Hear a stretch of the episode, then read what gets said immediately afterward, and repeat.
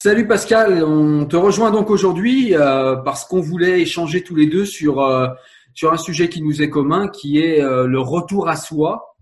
Et, pourquoi le retour à soi? Ben, Tout simplement parce que tous les deux, nous avons peut-être adhéré contre nous-mêmes, sans le savoir à l'époque, à des philosophies ou à des j'ai du mal à dire philosophie, mais des philosophies religieuses, des euh, philosophies euh, millénaires. J'ose le mot, c'est un peu, euh, mais mais en tout cas, ouais, à des religions. Et donc tous les deux, nous avons nous avons ceci en commun d'avoir quitté ces religions. Pour moi, c'est l'islam sunnite. Pour toi, bah, je te je te laisserai le dire, l'expliquer. Et, et ben on va parler de ça aujourd'hui. Donc voilà, on est parti. Je te laisse te présenter, Pascal, et puis et puis après on est parti. Bonjour Cyril, euh, bonjour à vous tous et à vous toutes. Euh, donc j'ai 52 ans, je suis euh, marié et j'ai trois enfants entre 15 et 22 ans et une fille de 18 ans entre les deux. j'ai la chance, on peut le dire, d'habiter dans un chouette quartier à Bruxelles, dans une maison avec un jardin et par contre confinement, je pense qu'on peut effectivement mesurer le plaisir euh, de pouvoir sortir euh, facilement de chez soi. Et euh, sinon, au niveau du boulot, en fait, je suis avocat depuis 1993, essentiellement dans la matière. Alors pour les Français, c'est 1900. ah ouais, 1993. Merci. J'ai mal à l'inverse aussi, mais c'est 1993. Ouais. D'accord. J'avais fait un effort. Donc, euh, depuis cette date-là, donc, euh, donc en, dans la l'immigration et euh, du droit social. D'accord. Et alors, euh, je suis également enseignant depuis quelques années dans un institut supérieur, toujours, toujours à Bruxelles. D'accord. Et donc du coup, moi je t'ai t'ai rencontré bah, sur les réseaux, hein, sur sur Facebook en l'occurrence. Et, euh, et, on avait échangé autour de, autour de la religion, mais surtout euh, dans un premier temps autour d'un livre que tu m'avais envoyé, que j'avais lu et qui racontait. Alors, euh, c'était ton deuxième livre, mais je l'ai su après. Mais en tout cas, pour moi, c'était le premier que j'ai lu. Et ce livre racontait comment tu es, comment tu es sorti de, de ces illusions religieuses pour revenir vers toi. Euh, alors on va on va développer tout ça tout, tout, au long de la vidéo, mais si tu pouvais nous expliquer un petit peu ce que tu entendais par d'ailleurs, le livre s'appelle Des illusions à soi. Donc, euh, eh bien, comment as-tu passé d'illusions euh, pour revenir vers toi? Alors là, oui, c'est évidemment tout un programme. Une, mais, euh, une très très grosse question et c'est évidemment toujours un peu compliqué euh, quand on a en réalité beaucoup euh, beaucoup écrit et beaucoup intellectualisé la chose. C'est parfois un peu compliqué, même si on est avocat, dans l'habitude de prendre la parole en public, c'est compliqué justement d'expliquer son propre cheminement intérieur parce que pendant très longtemps, évidemment, on reçoit les choses de l'extérieur et le cas échéant, on les prend sans, sans, sans discuter, sans critique. Et le jour, évidemment, où on se euh, remet euh, en cause, c'est-à-dire que si on, en fait, si on remet en cause euh, ses, ses, propres croyances, c'est là, évidemment, que ça peut coincer, prendre du temps, le temps, le temps de la conscience et de, de, de l'audace de la remise en question. Mais je dirais que chez moi, la remise en question s'est faite en fait en deux temps. C'est-à-dire dans un premier temps, euh, j'ai compris que j'avais grandi dans une famille euh, réellement dysfonctionnante, avec un papa qui souffrait de maladie mentale, euh, ce qui fait que j'ai été moi-même un enfant extrêmement euh, introverti, euh, et je dirais coupé en deux en fait. Hein, C'est-à-dire qu'il y avait, je ne parvenais plus en fait à accéder à mes, à mes émotions et à qui j'étais. Donc j'ai grandi de manière euh, du coup assez renfermé sur moi-même et du coup forcément par rapport aux autres aussi. Euh, et c'est cette situation-là que j'ai dû remettre euh, en question, c'est-à-dire pourquoi est-ce que finalement je vis dans un mal-être extrêmement profond. Et donc dans un premier temps, j'ai écrit euh, plutôt autour de l'enfance, de ce qui m'avait blessé, meurtri, et euh, les mots qui m'étaient absolument indispensables de mettre sur le papier pour essayer justement d'être au clair, donc de me clarifier, euh, et ça, ça, ça, fait partie effectivement de la connaissance de soi.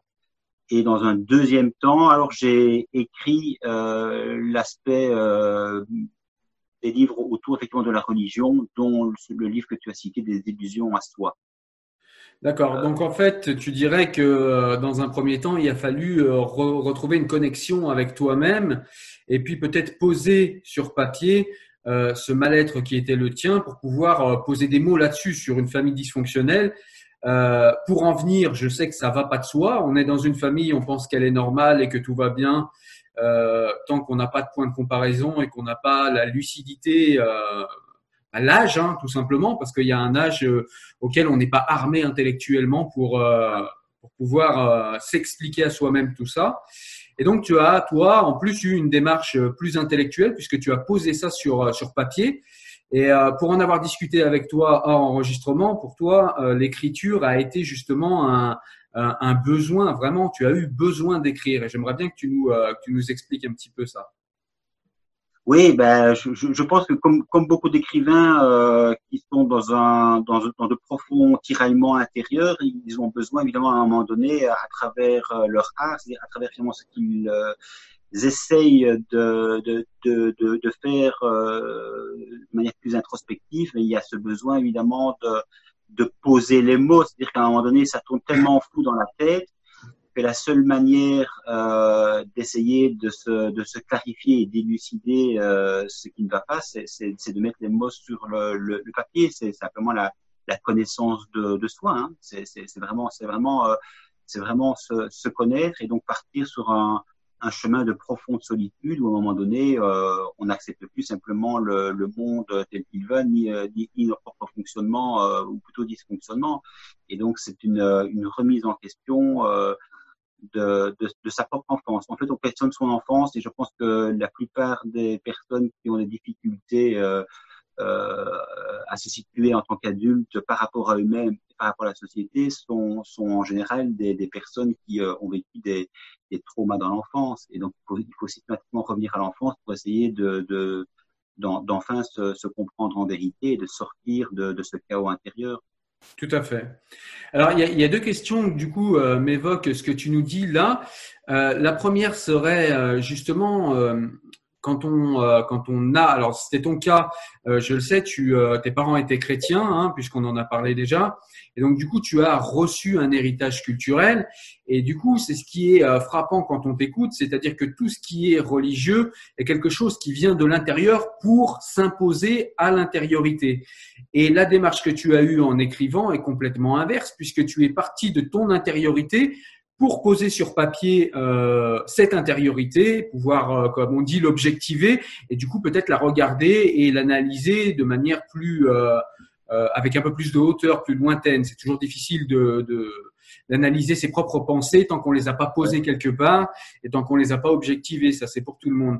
Et, euh, et c'est assez frappant ça, ce fait que, ben effectivement, la religion est plutôt quelque chose qui vient de l'intérieur euh, pour s'imposer, de l'extérieur, pardon, justement, pour s'imposer à l'intérieur, alors que le retour à soi ou le questionnement de soi est plutôt quelque chose qui vient de l'intérieur et qui peut irradier euh, euh, l'extérieur. Donc, euh, j'aimerais que tu nous dises ce que tu en penses de ça. Et puis, tu nous parlais également, dans un second temps, de, de, de personnalité avec un trauma, en l'occurrence dans l'enfance. C'est mon cas aussi, ça a été mon cas. Euh, alors, je sais pas si on peut parler de trauma, je sais pas, je suis pas euh, psychologue pour euh, pour le dire dans mon cas, mais en tout cas, j'ai eu une enfance difficile. Et la, question qui me vient en fait, c'est quel est le, rapport justement entre ces enfances traumatisantes ou traumatisées et la religion? Et est-ce qu'il y a des côtés positifs dans la religion du fait de, du fait de, de pouvoir peut-être venir poser un pansement sur ces traumas euh, Voilà. C'était, c'était les deux questions que, que m'évoquait euh, cet échange. ouais, c'est, c'est nouveau une question complexe parce que c'est vrai qu'il y a beaucoup de choses qui viennent se superposer. Et donc le, le décrire en quelques mots, c'est parfois un peu compliqué, mais disons que je pense que tu vois, c'est euh, quand tu es dans une famille, finalement, même dysfonctionnement, même dysfonctionnante, euh, ça, ça, te paraît normal. Ce sont, ce sont tes parents, tu ne connais rien d'autre, et donc ce que tu vis, finalement, c'est normal. Euh, et je pense que de la même manière, quand tu es dans un milieu euh, où euh, dès le départ, en fait, tu grandis comme catholique, puisque tes parents sont catholiques ici en l'espèce pour ce qui me concerne, ben, ça te paraît normal d'être catholique, simplement. Tu te poses plus de questions. Donc, que ce soit par rapport à la, à l'anormalité de ses parents ou l'anormalité de sa religion, finalement, c'est, c'est un peu le même contexte et c'est un petit peu la, la, la, même chose qui te pousse à, à, à y adhérer avant de, de, de, remettre tout ça euh, en question. Et donc, je dirais ici que moi, personnellement, euh, oui, c'est effectivement l'écriture, mais l'écriture, elle, elle, est venue d'un mal-être profond, que ce soit par rapport à mon enfance, que ce soit par rapport à ma religion. C'est-à-dire que euh, la religion, m'en suis rendu compte, s'est greffée chez moi sur euh, des difficultés euh, à savoir qui j'étais. Et du coup, la religion est venue me, un petit peu, je pensais, je colmatais les brèches, c'est-à-dire que c'est un petit peu comme un pansement. Euh, et on se dit, voilà, avec la religion, on, va, on va être guéri, ou en tout cas, ça donne un sens à notre vie, un sens que l'on n'a pas forcément quand on, quand on vit des, difficultés intérieures extrêmement fortes.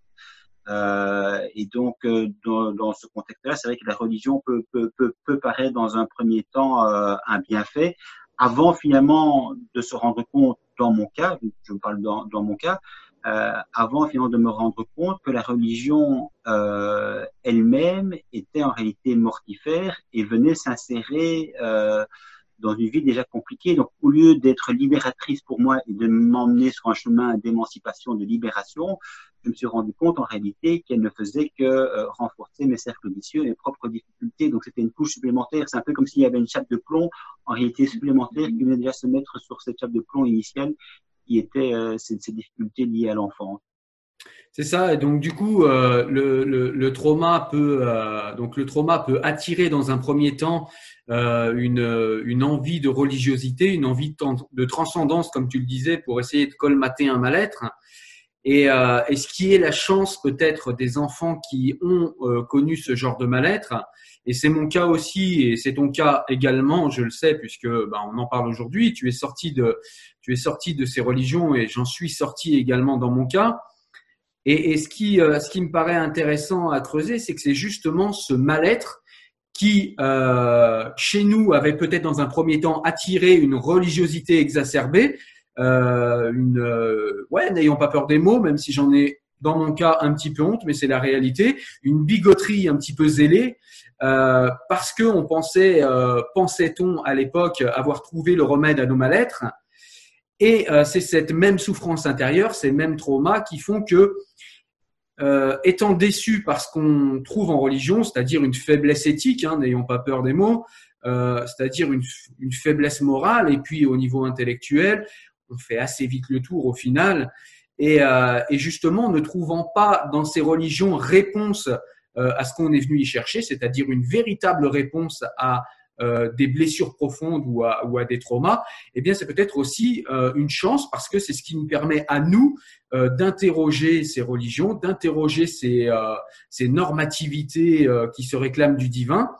Et, et c'est peut-être une chance parce que, eh bien, il y a des personnes qui ne se poseront jamais la question parce qu'ils sont nés dedans, parce qu'ils n'ont pas eu de trauma, pas de personnalité problématique, pas de et donc du coup ils ne viennent rien chercher en religion que peut-être un peu de socialisation, que une communauté de d'intérêts communs, euh, que euh, voilà peut-être un petit peu de culture supplémentaire, mais en gros pour eux la religion n'est pas quelque chose de très important, c'est c'est juste euh, voilà un petit truc en plus, une petite assurance vie pour le paradis au cas où. Oui. Mais voilà, on n'est pas vraiment dans quelque chose qu'on vient chercher là tout de suite, parce que là tout de suite on est en souffrance et qu'on est en attente d'une réponse, d'une réparation. Et je pense que c'est dans notre cas ce qui fait que, eh bien, on a interrogé et on a euh, questionné cette religion et du coup on a mis à jour euh, suite à ces questionnements, eh bien, ces hypocrisies qu'on trouve en religion. Et, euh, du coup, la question serait qu'est-ce que qu'est-ce qui a chez toi allumé peut-être cet esprit critique qui, qui, a, qui a longtemps été étouffé peut-être par la religion? Tu me diras si le mot est juste dans ton cas ou pas. Et, et qui, qu'est-ce qui, qu'est-ce qui a allumé, rallumé ton esprit critique du coup? Quelles ont été les petites alertes? Alors oui, effectivement, tu résumes très bien les choses. Je pense effectivement que le, les raisons pour lesquelles on peut adhérer à une religion sont, sont, sont, sont multiples, mais sont souvent quand même de mauvaises raisons. Euh, et, et, dans mon cas, la, la, la raison euh, fondamentale pour laquelle j'ai remis en question la, la religion. C'est euh, pareil pour l'enfant dans un premier temps, c'était c'était le mal-être qui a fait en sorte que j'ai remis en question euh, finalement mes parents. Hein, il faut il faut des choses comme elles sont. Euh, mais euh, pour la religion, c'est exactement pareil, c'est-à-dire qu'il y avait véritablement un profond mal-être entre le christianisme qui était censé être le mien, si effectivement je voulais être fidèle à, à la doxa euh, officielle de l'Église, et ma propre humanité. C'est-à-dire qu'à un moment donné, je me disais, mais il y a des choses que je vis en tant qu'être humain qui sont compliquées, et de l'extérieur, en fait, euh, on me propose un idéal que je ne peux pas atteindre en tant qu'être humain. donc, il y avait une tension entre un idéal et ce que j'étais. Et donc, il y avait évidemment, à ce moment-là, chaque fois, un sentiment de, de, de, de très fort de, trahison. Culpabilité, peut-être un peu? Et aussi la culpabilité, bien sûr. On, on, se sent coupable, et déjà dans la religion, évidemment, par hypothèse, on, on, on, on est un éternel pécheur. Et donc, euh, quand on va évidemment à l'église, c'est pour recevoir le pardon de ses péchés. Quand on se fait baptiser, c'est pour euh, être lavé du péché originel. Euh, quand on va à l'Eucharistie, euh, c'est aussi pour recevoir le corps du Christ et donc pour être fortifié par lui. Donc, on a l'impression finalement que la religion va nous apporter ce que l'on recherche, c'est-à-dire en fait la, la guérison, un bien-être. Et qu'à un moment donné, en fait, on se rend compte que euh, ce qu'on ce, ce, qu'on cherchait, non seulement on ne l'atteint pas, mais en plus euh, on se sent en perpétuel défaut.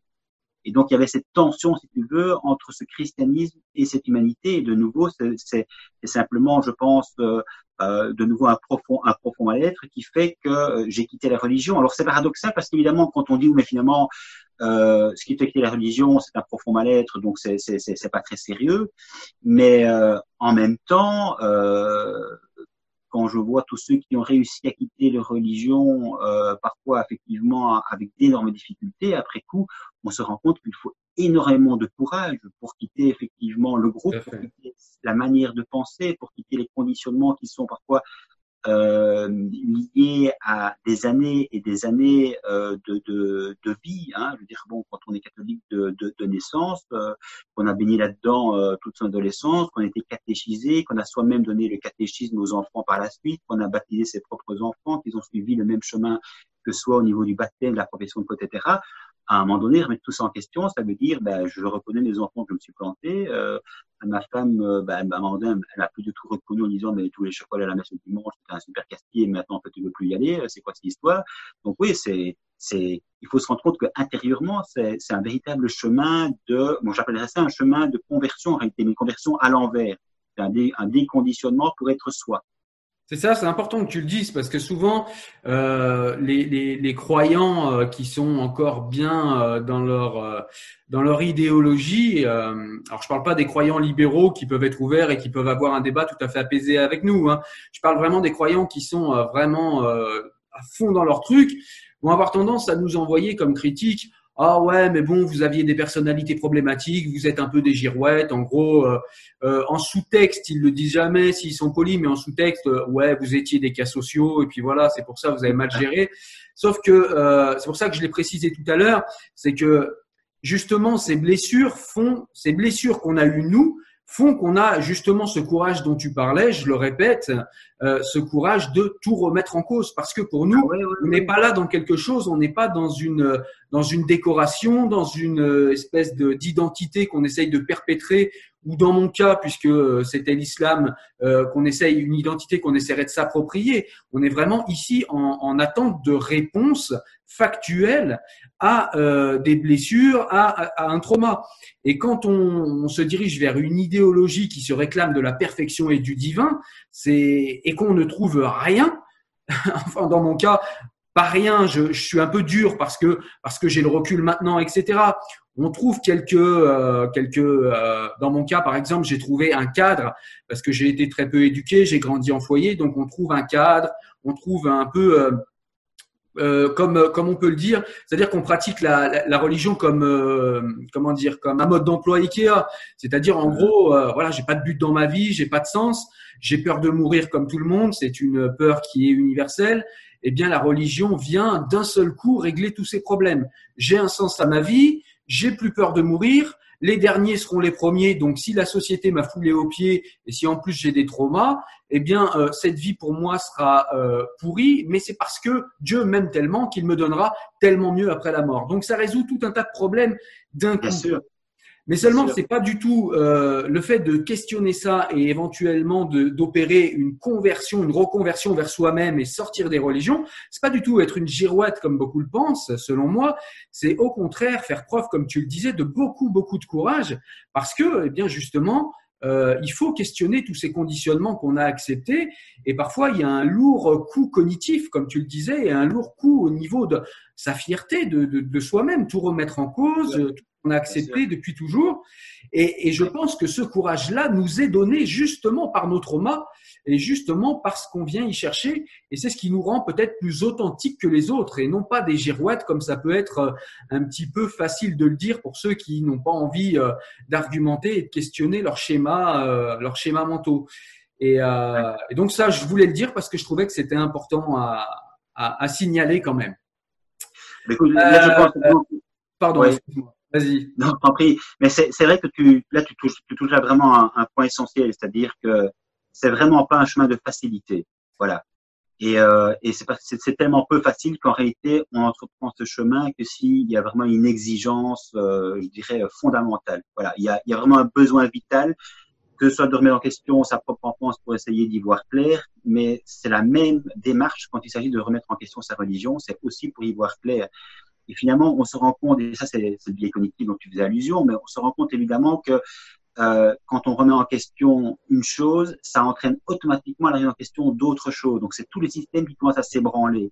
Et évidemment, ça fait extrêmement peur de se dire, mais bon, si je touche à, à quelque chose, finalement, euh, qu'est-ce qui va me rester comme vérité religieuse?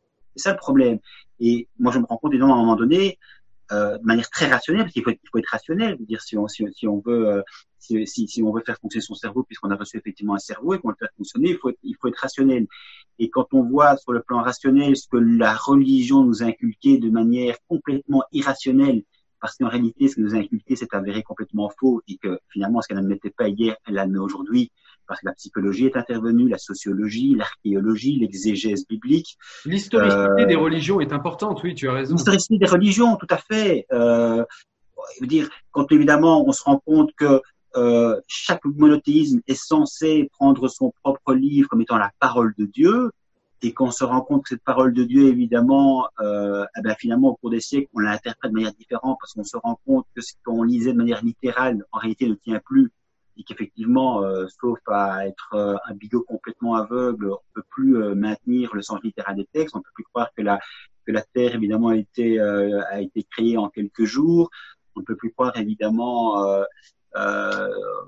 au péché originel, en tout cas tel qu'il était inculqué en pensant qu'Adam et Ève sont les premiers êtres humains. Il y a tout ça évidemment qui, est questionné. Et si on a fait d'aller jusqu'au bout, ben alors on se dit, bah oui, mais si Adam et Ève n'ont pas existé dans ce cas-ci, par exemple, euh, il n'y a pas, a pas eu de péché originel. S'il n'y a pas de péché originel, pourquoi faut-il finalement être être sauvé par euh, dans le christianisme Jésus qui, qui, mourait sur la croix pour le pardon de nos péchés? Donc il y a tout ça qui est questionné. Et donc on se dit à un moment donné, le péché qui était une notion centrale dans la vie chrétienne, en réalité, euh, ce péché, s'il nous culpabilise vachement, nous empêche d'être nous-mêmes, d'être fiers à nous-mêmes, en réalité, ce péché ne, ce sont des mots, ce sont des mots, mais qui n'ont absolument aucune réalité. Voilà. Et, et c'est vrai que les, lectures, évidemment, par rapport à cela, permettent justement de, questionner ses propres certitudes euh, et, et, et, donc, à un moment donné, de faire entrer le doute en soi. Donc, je pense que euh, c'est toujours dangereux, en fait, d'avoir des certitudes et de se fonder sur des convictions, parce que quand on les questionne, ces certitudes et ces convictions, on se rend compte, en fait, que la personne en face soit subitement devient extrêmement agressif parce qu'en fait, elle se sent agressée, se, se sentant remise en question, soit en réalité, va nous sortir évidemment simplement tel ou tel verset ou tel ou tel enseignement qu'elle a reçu, mais sans jamais parler en réalité de son, de son propre fond, de ce qu'elle vit vraiment, de ce qu'elle a réellement expérimenté.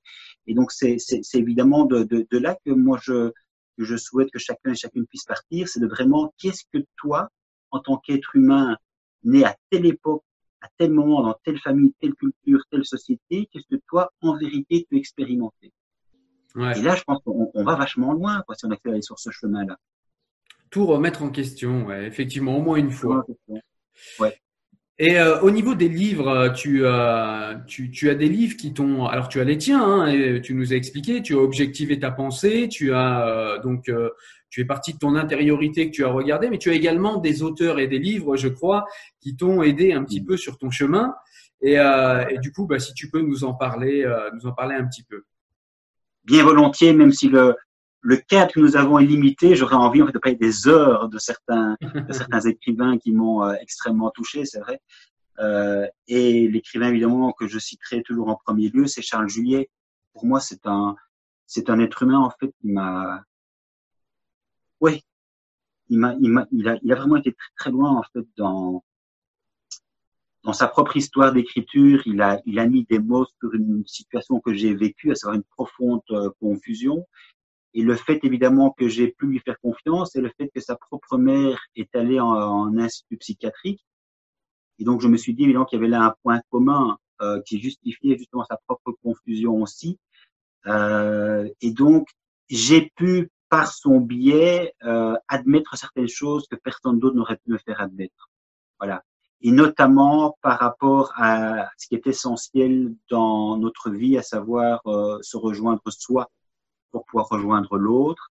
Et alors par rapport au questionnement de la religion, ben, il, a, il, a, il a eu aussi en fait cette remise en question que j'ai eue et, et, il est venu toucher en moi des choses en fait qui, qui me parlaient, qui me parlaient. Et donc j'ai justement sous la main évidemment le livre de Charles Villiers et, et en parlant euh, de, euh, de l'intériorité, si, si je peux me permettre, je voudrais te, te lire quelques-uns de ces mots. Avec plaisir, vas-y.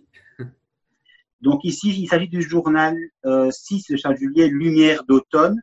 Il faut savoir que son premier livre, en fait, euh, c'était Ténèbres euh, euh, en terre noire. Et donc c'était un, un, livre évidemment extrêmement euh, dense, mais par définition noir, où il parlait régulièrement de, de ses envies de suicide.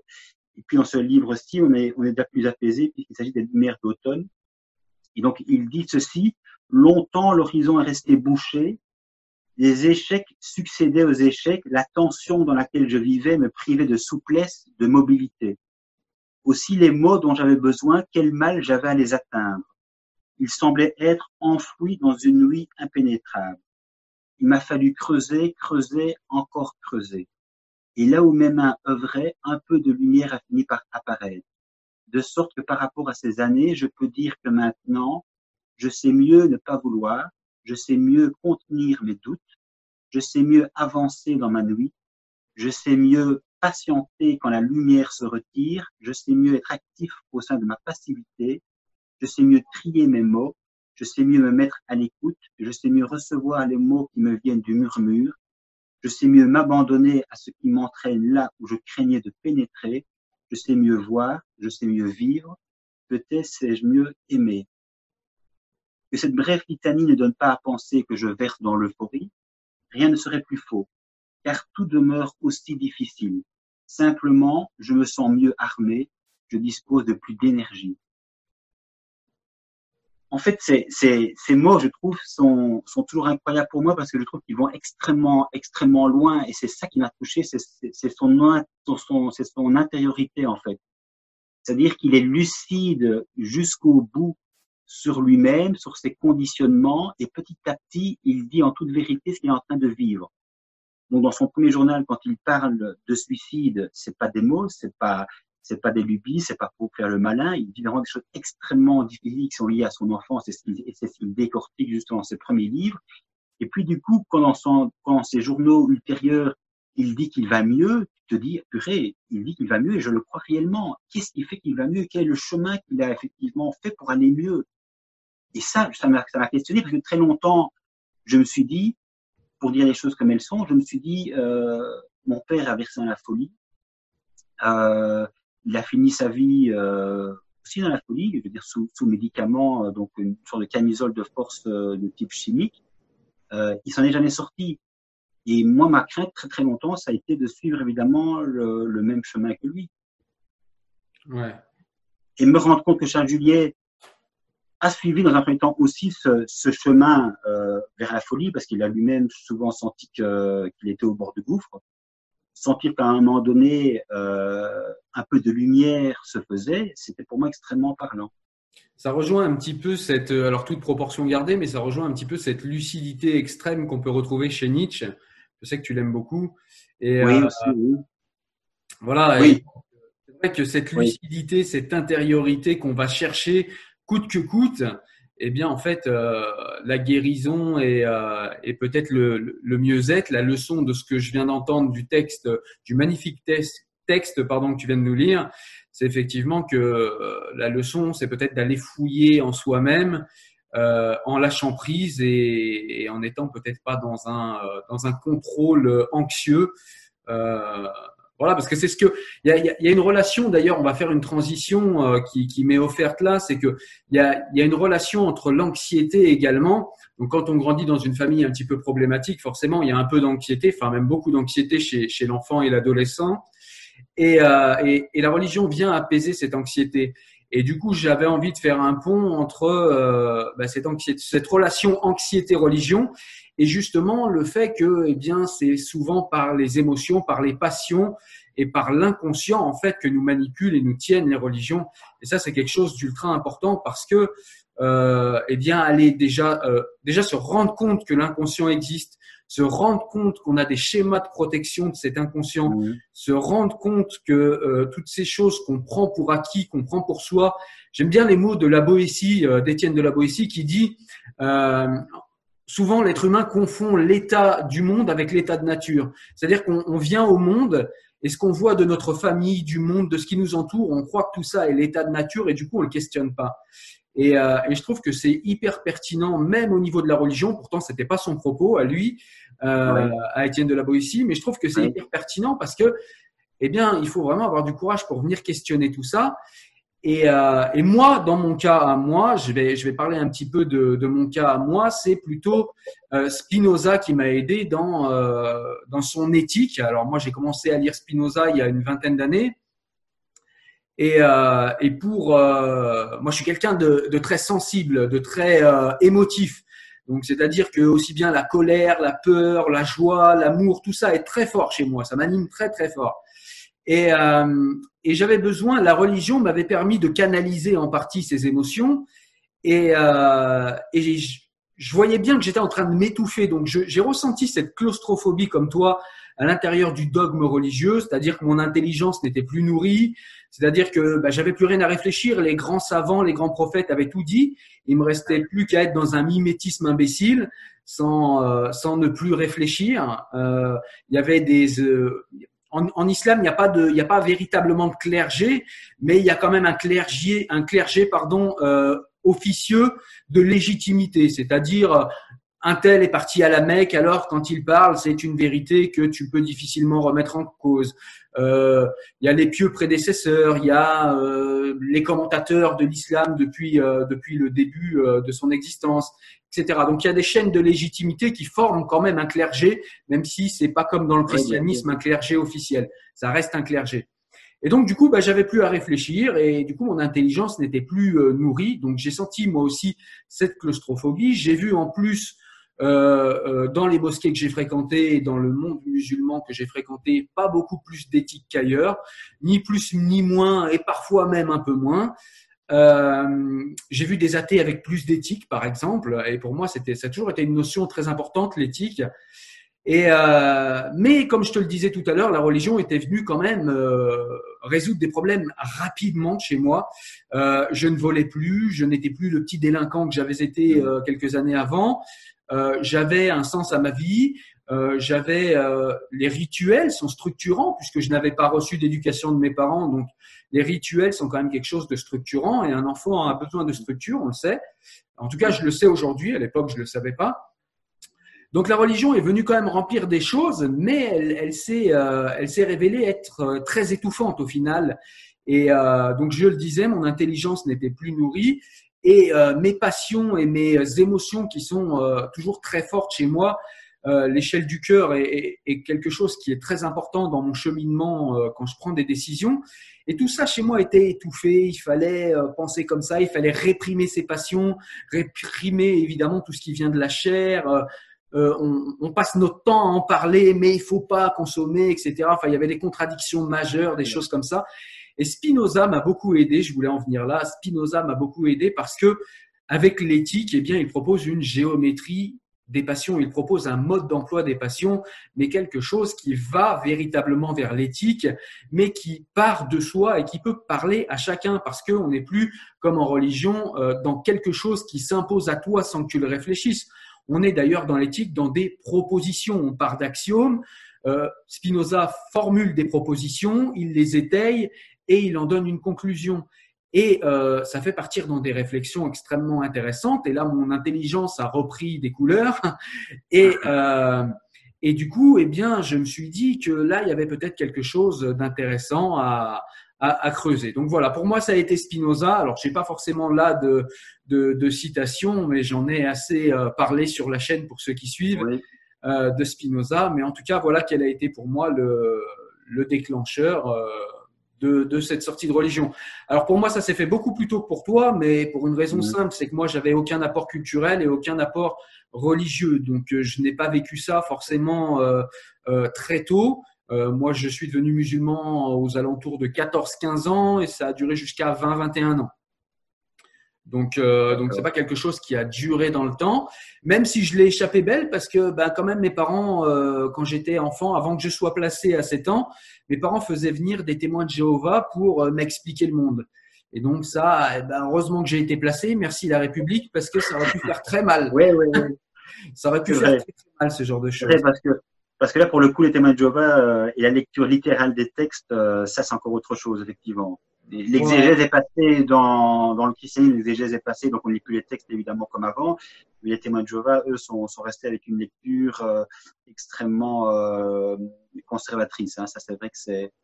Euh, mais mais c'est, je trouve très intéressant ce que tu dis par rapport justement euh, par rapport aux émotions. Je pense que c'est c'est évidemment la, la, première chose qui devrait nous nourrir euh, une vie durant euh, pour pouvoir faire corps avec soi et avec les autres, et euh, pouvoir les rejoindre dans leurs propres émotions, leurs propres vécus, leur propre cheminement, et du coup éviter évidemment de les juger aussi euh, et de relativiser les expériences de, de, chacun, de ne plus diviser le monde en deux. Euh, parce qu'évidemment, quand j'étais extrêmement rigoriste dans, dans ma tête, je divisais le monde en deux. Il y avait forcément les catholiques et le reste du monde. Donc il y avait forcément moi. Une parenthèse, Pascal, si tu me permets, c'est ouais que tu dis, parce que ce que tu dis, euh, c'est clairement ce que dit Spinoza, c'est-à-dire qu'en gros, oui. le oui, oui, humain devrait se nourrir de passions joyeuses et de d'émotions joyeuses. Et Spinoza nous montre comment rendre les passions tristes, comme il les appelle, en quelque chose de joyeux et, et, de désirable, alors que les religions nous maintiennent dans le contraire par des passions tristes, culpabilité, voilà, peur, euh, le paradis. Donc le paradis, c'est la carotte, donc c'est quelque chose qui est aussi une passion triste puisqu'on n'est plus qu'un esclave qui suit la carotte. Et, humain, et ce dont tu nous parlais, c'est exactement ce, ce, que dit. Ah oui, oui. Ah oui, oui. Mais ces grands écrivains, en fait, ont, ont, ont compris effectivement l'essentiel pour moi. Et Spinoza, je l'ai découvert aussi, mais sur le tard. Et là où il m'a conforté et réconforté, c'est justement dans le fait que pour lui, Dieu n'était plus un être extérieur, jugeant, de type anthropomorphique, euh, où finalement ce ne serait qu'un Dieu sur lequel on projette ses propres, désirs, ses propres passions, sa colère, ses, propres jugements. Donc un, Dieu extérieur, au monde qui, aurait un œil comme, comme une caméra qui, qui, te suivra en permanence, ce qui fait qu'évidemment que la, la, moindre incartade, boum, la sanction tombe, tu es un pécheur et tu risques l'enfer. Et ça, évidemment, Spinoza, c'est assez génial. C'est un, un, renversement du tout au tout, c'est-à-dire que pour lui, évidemment, Dieu et la nature, c'est tout un. Et donc, Dieu n'est plus euh, n'est plus euh, une personne euh, comme ça peut être le cas effectivement dans, dans, dans les religions, dans la religion chrétienne en particulier, où, où même on a un Dieu en trois personnes, puisqu'il y a le Père, il y a le Fils et l'Esprit Saint. Euh, et, et, donc tout ça évidemment se, vole en éclats, c'est ça qui est génial. Et donc Spinoza m'a vraiment aidé par rapport à ça en me disant bah oui mais bon si d'autres si d'autres le pensent et en plus euh, il fallait de l'audace pour le penser parce que lui moi je vraiment en question aujourd'hui dans une dans une dans une phase où finalement on est en démocratie et en réalité il n'y a pas vraiment de contraintes, si ce n'est intérieur, extérieurement, je pense que je veux et on va pas me taper dessus. Euh, il n'y a pas de, il n'y a pas de police euh, qui, qui, va venir me sanctionner. Mais Spinoza, lui, à l'époque, il était excommunié, quoi.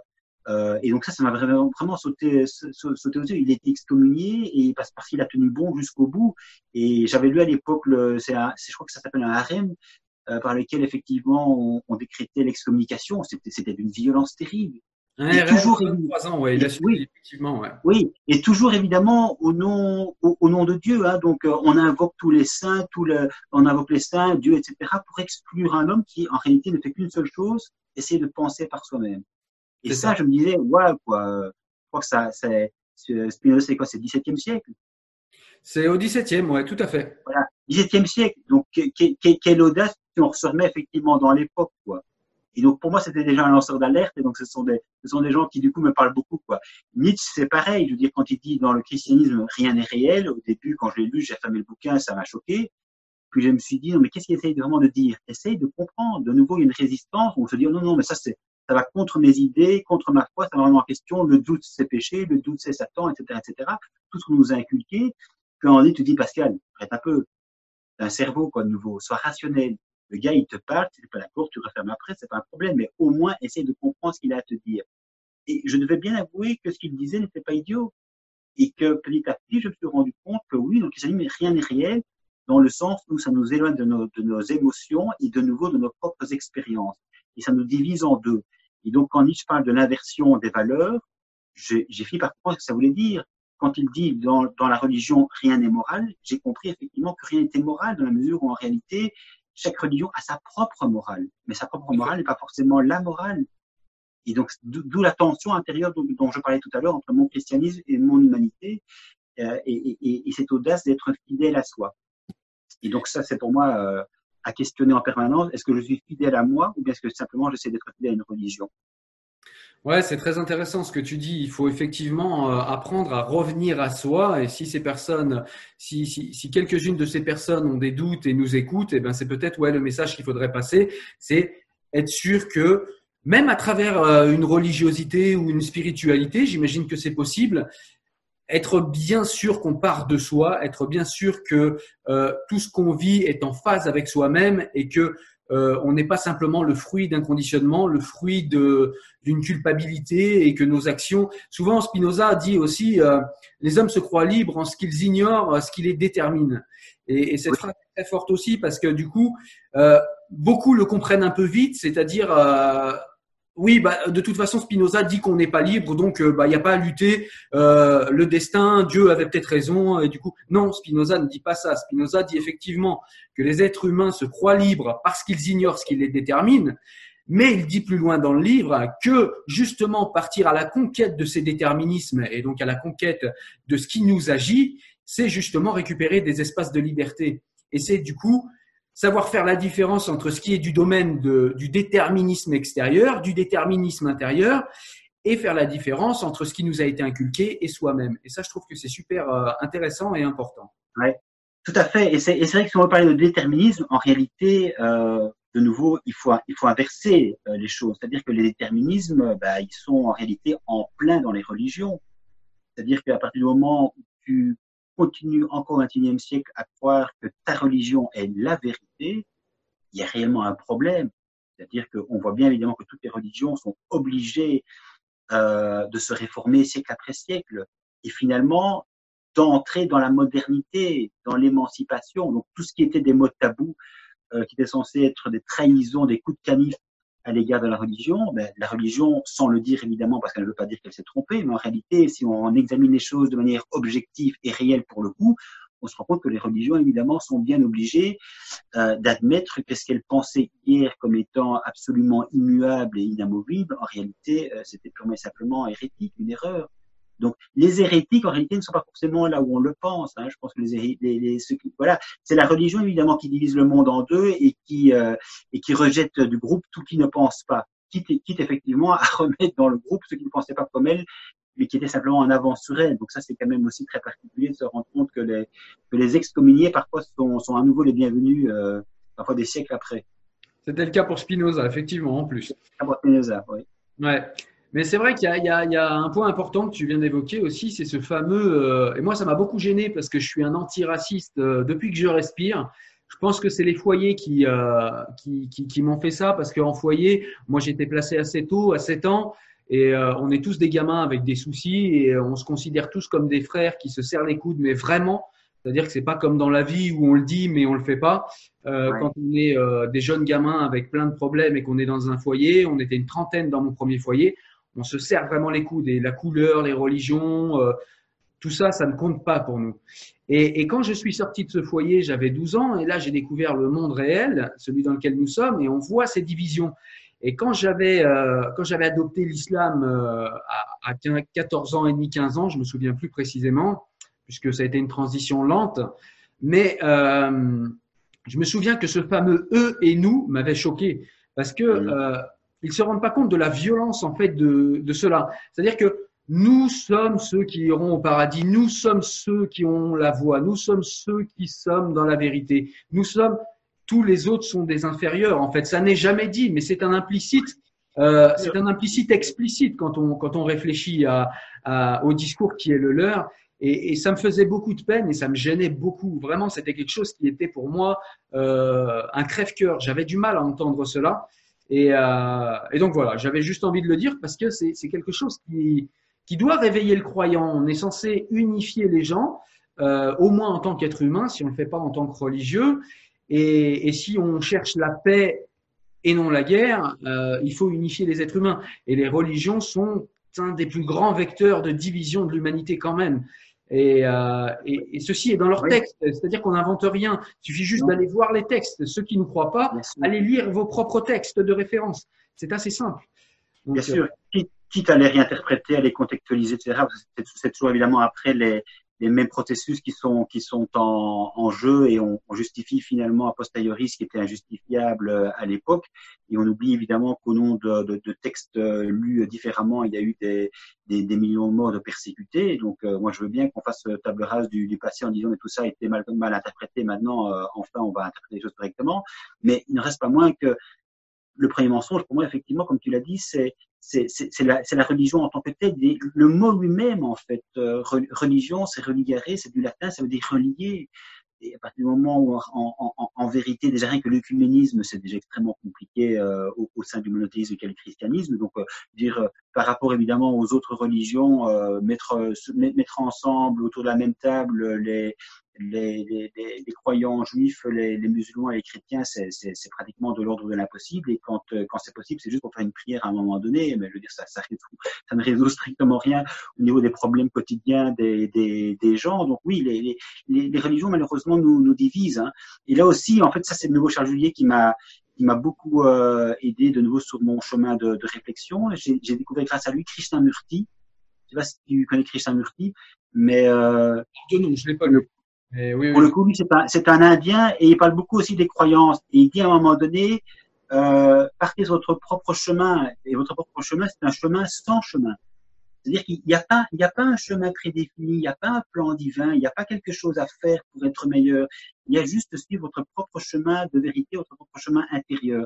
Et il dit, vous savez, quand vous dites que vous êtes hindou, chrétien, musulman, juif, en réalité, vous êtes extrêmement violent parce qu'en fait, euh, vous, vous, vous, vous séparez les uns des autres, alors qu'en réalité, nous sommes, nous sommes tous euh, frères et sœurs humains. Alors, les, sages, euh, les, sages, se rejoignent. On a exactement le même discours pour ceux qui viennent de l'islam chez Abdenour Bidar, qui, oui oui, oui. Bon, nous explique la même chose et qui nous explique qu'effectivement, lui avait reçu beaucoup de critiques quand il avait sorti son livre Self-Islam, où il prétendait se faire son propre islam. Voilà, exactement. La critique un petit peu facile de ah ouais, mais tu te fais ta religion à la carte, c'est un peu facile. Et en fait, il avait expliqué lui avec beaucoup de justesse, j'ai trouvé euh, à l'époque, euh, que en fait, ce qui est facile, c'est de suivre ce que les autres ont toujours fait, c'est de suivre les interprétations sans les questionner. Et ce que lui a fait est autrement plus courageux. Il a tout remis en question, il a tout remis en cause, il a tout questionné. Oui.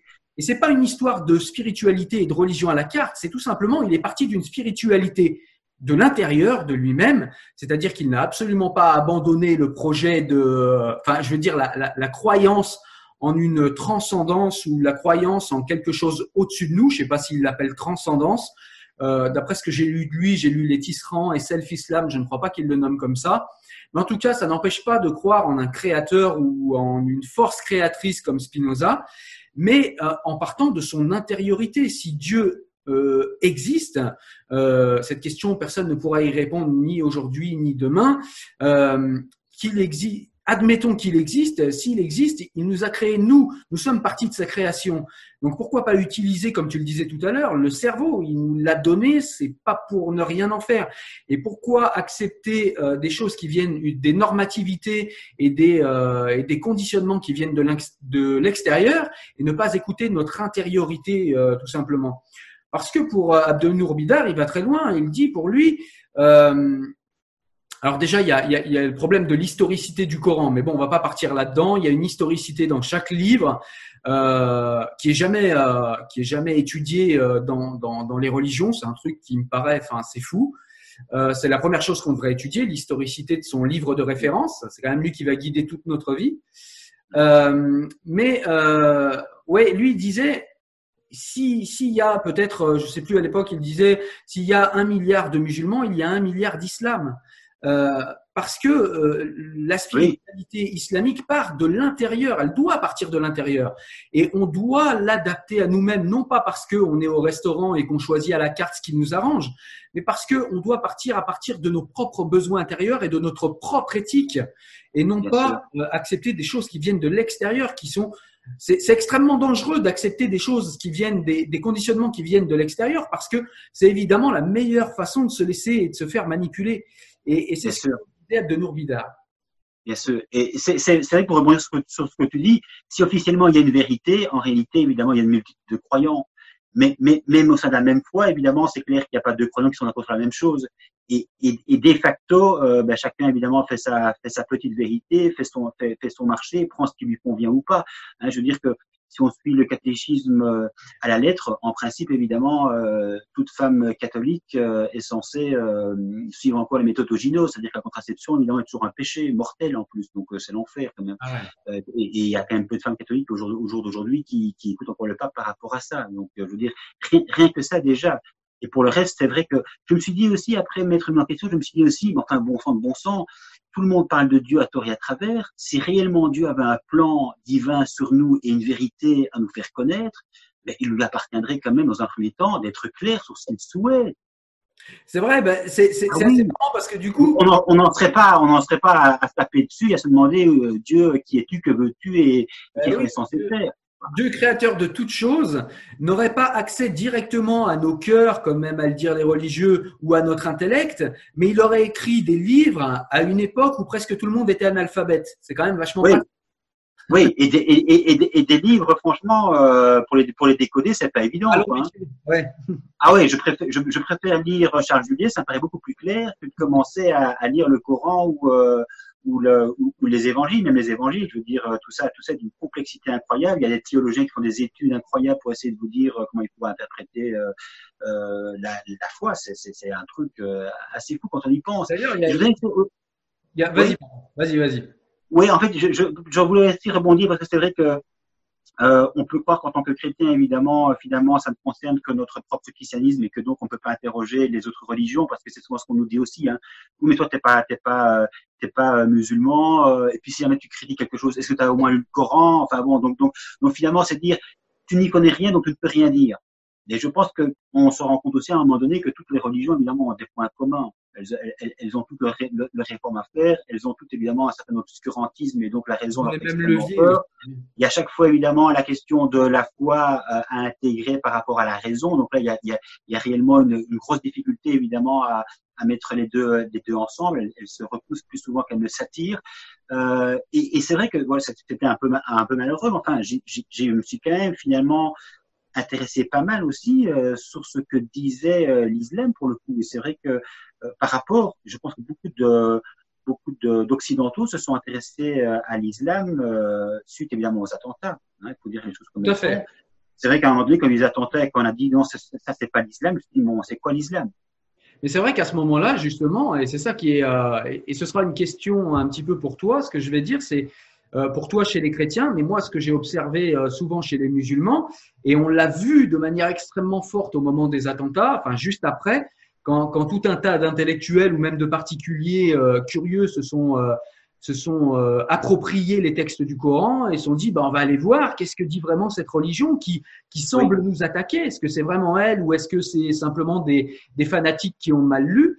Et on a eu l'impression à ce moment-là euh, de voir de manière plus saillante ce que je savais depuis longtemps, c'est que les propres religieux ne connaissent pas leurs bouquins de référence. La plupart du temps, ils ne les lisent pas, ou alors ils lisent trois phrases qu'ils vont sortir du contexte textuel et du contexte historique.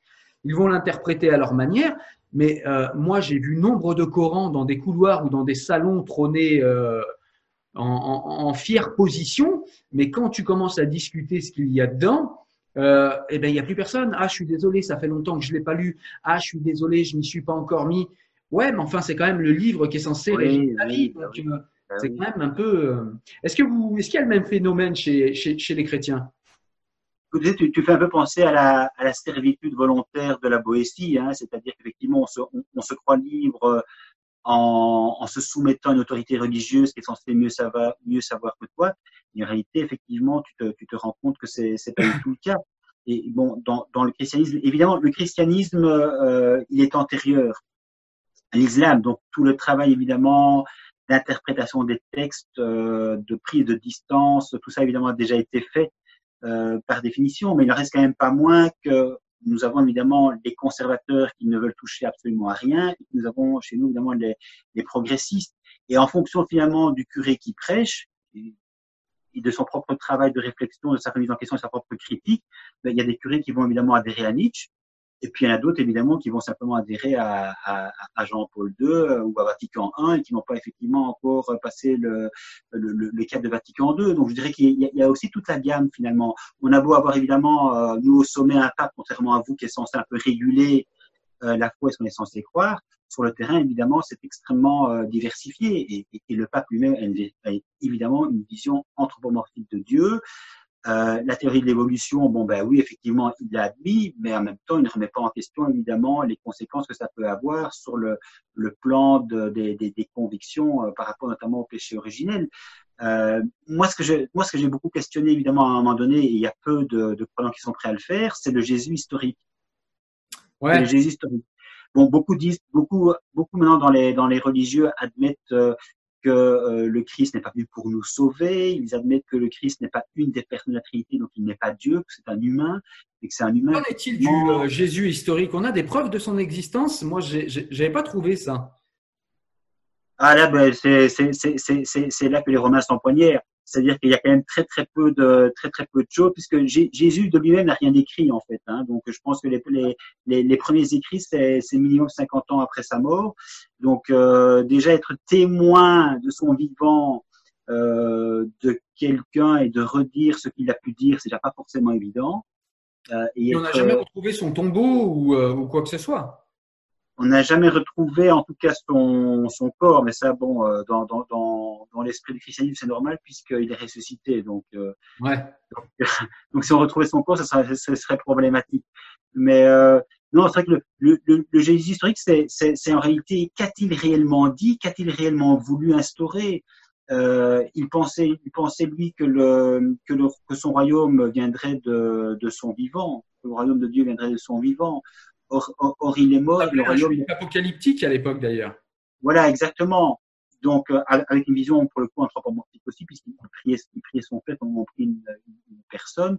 Il parlait également effectivement du péché, etc. Donc, de de, de, de, de l'enfer. Donc, on reste quand même dans, dans, dans, une vision, je dirais, qui était une vision euh, de l'époque. Hein une vision de l'époque. Donc à un moment donné, quand on remet ça en question, on se dit bon, ben, même Jésus quelque part s'est planté, il s'est trompé, il a imaginé le royaume de son vivant, le royaume n'est pas venu. Ses, ses, disciples après ont repris ça et ont voulu effectivement euh, évangéliser la terre entière en disant ben non, le, mais, le royaume c'est pour plus tard. Et donc finalement, euh, on a les Juifs qui continuent à attendre le Christ et les chrétiens qui disent mais il est déjà arrivé, vous n'avez rien compris, euh, il faudrait vous convertir. Ça fait un, ça fait un bout de temps qu'on vous attend et on vous persécute également quand, quand au, au, passage parce que vous êtes vraiment des, des, des, mécréants. Et puis on a finalement ces, ces chrétiens qui eux continuent à attendre le, le, le royaume alors que leur, euh, leur, leur selon leur, leur, leur propre messager qui est, qui est Jésus, ce royaume était déjà censé être arrivé de son, de, de son vivant. Mais alors, qu'est-ce que Jésus a réellement voulu? Qu'est-ce qu'il a réellement dit? Parce que même, même ça, les exégètes s'interrogent par rapport à notre Père. Euh, tous les jours, évidemment, enfin les dimanches, en tout cas à la messe, on, on résiste à notre Père en disant c'est la parole centrale que Jésus nous a laissée. Et en réalité, de plus en plus de théologiens disent, mais on n'est même pas certain que Jésus nous ait laissé la parole de, de la prière de notre Père. Et le credo, évidemment, que qui était qui était conçu bien après euh, par des par, par, un concile. Le, credo évidemment, c'est bah, dire quand on veut réciter le credo mot à mot, on, se rend compte que c'est que ce sont des croyances qui n'ont absolument plus aucun fondement rationnel. Donc là, aussi, il faut il faut il faut interroger tout ça. Et, et ça, malheureusement, je pense que peu de prêtres, évidemment, c'est ça qui est dommage quelque part, peu de prêtres eux-mêmes interrogent leur propre foi. C'est-à-dire qu'ils ont été évidemment, j'ai envie de dire, élevés, et en tout cas dans le cadre de leurs études philosophiques et théologiens, ils ont été formatés dans le sens où finalement, eux-mêmes répètent ce qu'ils ont appris.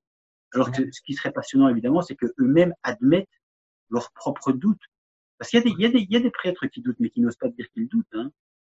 Ouais, bah ouais, et surtout que l'intelligence, selon euh, notre euh, notre ami euh, Henri Poincaré, je crois, l'intelligence se mesure à notre capacité à tolérer un nombre important de doutes. Ah oui, oui, oui, ça je crois que c'est c'est essentiel si on veut se mettre en chemin et penser par soi-même. Ouais, c'est ça. Euh, il y avait aussi quelque chose que je voulais interroger, c'était une espèce de contradiction qu'on voit chez les croyants. Euh, j'aurais voulu que tu nous donnes ton sentiment là-dessus. C'est sur euh, euh, ces livres de référence et je crois qu'ils sont à peu près tous d'accord sur le fait que, en tout cas chez les monothéistes, ils sont à peu près tous d'accord sur le fait que la raison, la raison divine serait hors d'accès de notre, notre intellect. mais du coup, si elle est hors d'accès de notre intellect, à quoi elle sert? Et si elle est hors d'accès de notre intellect, pourquoi il y a des gens qui passent leur vie, c'est-à-dire les théologiens, c'est-à-dire ceux qui nous disent comment nous comporter, euh, pourquoi passent-ils leur vie à étudier quelque chose que de toute façon ils n'arriveront pas à euh, étudier puisque ce serait hors de la portée euh, de l'intellect humain? Et là, il y a une contradiction dans les termes. À quoi bon étudier quelque chose qui est incompréhensible et comment suivre quelque chose qui est incompréhensible? Oui, oui, tu, tu, tu, as tout à fait raison. Tu, pointes le, le doigt là, là, où il faut, c'est-à-dire sur un, sur, un paradoxe et, et une contradiction euh, absolument insoluble. Si, si, effectivement on ne sait pas, il faut pas, il faut pas, il faut pas en parler. C'est, c'est pas la peine de, de, faire des plans sur la comète. C'est ça, c'est ce que c'est, moi j'invente rien. Enfin, j'invente rien. Il y a des choses que, que j'ai remises en cause moi-même, mais je veux dire là, euh, c'est, Spinoza qui l'explique. C'est-à-dire qu'en gros, euh, les théologiens, pour eux, c'est bien pratique de dire que euh, euh, bah, ils vont passer des, des, années à étudier et à dire ce qu'il faut faire, mais en même temps expliquer que euh, bah, en fait c'est hors de notre raison et s'il y a des choses qui sont euh, illogiques, bah, c'est parce que c'est hors de notre champ de, de, de, de notre champ de, de raisonnement. Euh, et c'est vachement pratique en fait du coup pour pouvoir dire tout et son contraire. Et comme tu le disais en plus, ça change selon les époques, ça évolue, etc. Donc euh, donc voilà, contradiction majeure. Et je voulais sur. Euh, pardon, tu voulais peut-être dire quelque chose. Non, non, mais simplement, effectivement, contradiction majeure. Et, et, et de nouveau, il n'y a, pas un théologien qui, euh, qui unique. Il y, a, il y, a, des théologiens avec des théologies. Ouais. Déjà, rien que ça montre la, la, relativité de leurs propres convictions. Donc là, il y a effectivement une contradiction interne. Oui, on a on a Averroès qui dit euh, qui dit en islam que les théologiens euh, sont un petit peu comme des personnes qui euh, qui, qui, qui, qui, fabriqueraient des des pantoufles et en fait ils, ils, feraient des pantoufles de la même taille pour tout le monde et il faut que tu enfiles cette pantoufle euh, plutôt que de nous apprendre à nous à faire des pantoufles. Ils nous voient pieds nus et ils nous fabriquent des tout serrés, plutôt que de nous laisser nous faire euh, voilà. des pantoufles. Et je crois que c'est un peu ça. Voilà. L'important serait en fait de, de, nous éduquer à penser librement et non pas nous dire comment nous devons penser. Exactement. Et, et, et, pour eux, on sent que c'est bien pratique de nous dire non seulement comment penser, mais comment faire, comment agir et comment nous comporter. Et pour cela, bah, comme on l'a vu tout à l'heure, bah, les leviers sont la culpabilité. Je crois que dans toutes les religions euh, monothéistes, en tout cas, c'est ça. C'est la culpabilité, c'est la peur et c'est euh, la récompense. Donc en plus, ça donnerait euh, l'image de Dieu et l'image d'un être humain. C'est-à-dire que Dieu nous apprendrait par ces méthodes-là qu'il faut être quelqu'un d'intéressé, puisqu'on court après le paradis. Donc courir ah, oui, oui, bah, au final, ça en résonance avec ça. Ce serait normal, puisque c'est la récompense divine. Euh, D'ailleurs, hein, souvent, euh, je ne sais pas ce qu'il en est en, euh, dans le christianisme, mais en islam, si tu es malheureux et si tu es pauvre, c'est parce que tu n'es pas assez musulman. Il y a quelques personnes qui disent ça. Ou, alors, il y en a d'autres, quand c'est plus arrangeant, ils disent non, mais là, c'est parce que Dieu t'aime beaucoup. Alors, du coup, il te balance beaucoup d'épreuves.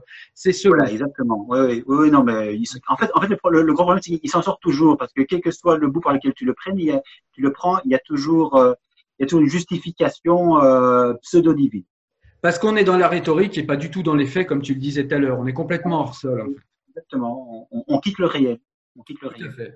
Ok. Eh bien, écoute, c'était une, c'était une conversation extrêmement intéressante, Pascal. Hein. Je te remercie pour, euh, pour cette conversation. Avant de finir, j'aimerais que tu nous, euh, que tu nous proposes, euh, hormis tes livres, si tu peux nous rappeler le titre de tes livres déjà, qu'on puisse aller les lire si on a envie, si ceux qui nous regardent ont envie de suivre un petit peu plus ta pensée et, et de la découvrir comme je l'ai fait moi avec un peu plus de, un peu plus de profondeur. Et puis, si tu as d'autres livres à conseiller, je te laisse, je te laisse les conseiller. Alors merci euh, Cyril, il y a beaucoup de beaucoup de livres effectivement. Le premier livre que j'ai écrit moi personnellement par rapport à votre enfance s'intitule Folie du père, silence de la mère. Ça c'est le, le, le, premier euh, euh, livre, euh, premier accouchement on va dire. Et puis le premier livre par rapport à la foi qui a suivi directement celui-là, c'était Parole d'un libre croyant qui fait quoi? Libre pensée, évidemment, libre croyant. Et puis il y en a eu d'autres, notamment illusion, euh, des illusions à soi, euh, euh, notre notre humanité. J'ai beaucoup aimé. Il y a eu, il y a eu une dizaine de livres. Je pense qu'ils sont encore tous disponibles parce que je suis quelqu'un de de très rigoureux, toujours jamais content de ce que j'écris. Donc, il y a des choses parfois que je, que je retire des lectures.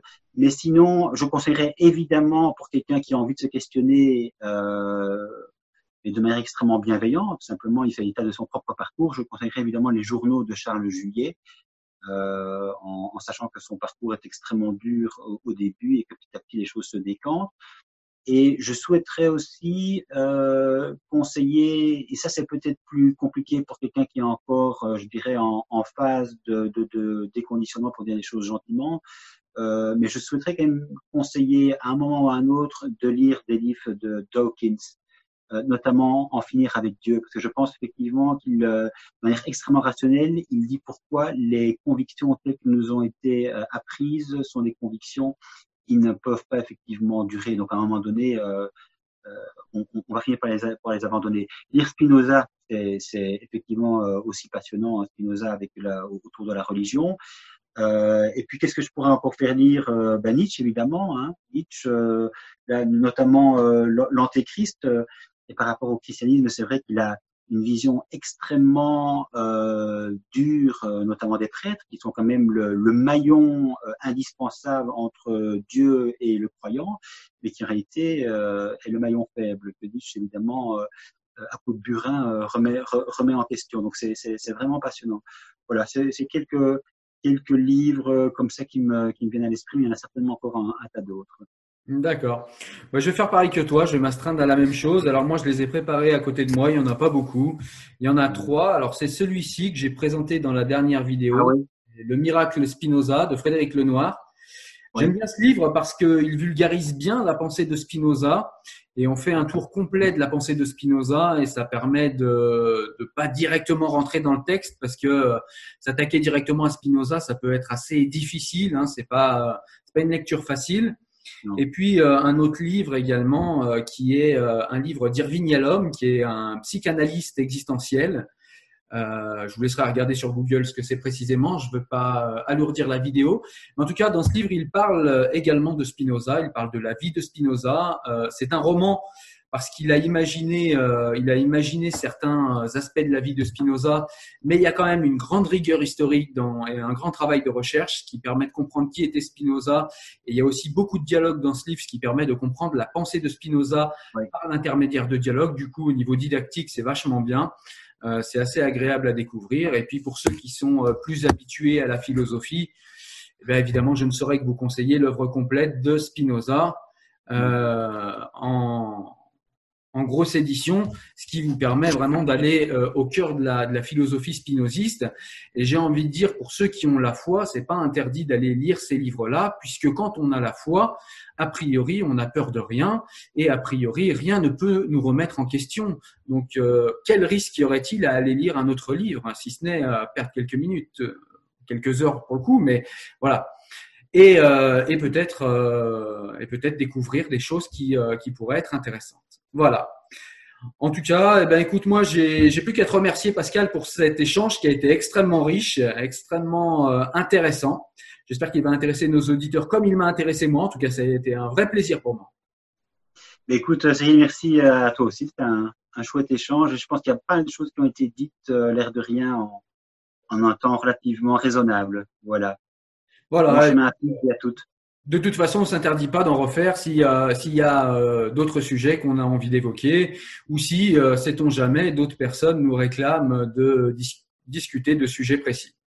Avec plaisir. On a fait qu'effleurer le sujet. Eh ben, écoute, je te remercie en tout cas. Je te souhaite euh, bah, une excellente journée et puis je te dis à bientôt en tout cas sur les réseaux pour sûr et peut-être en vidéo, j'espère. À très bientôt.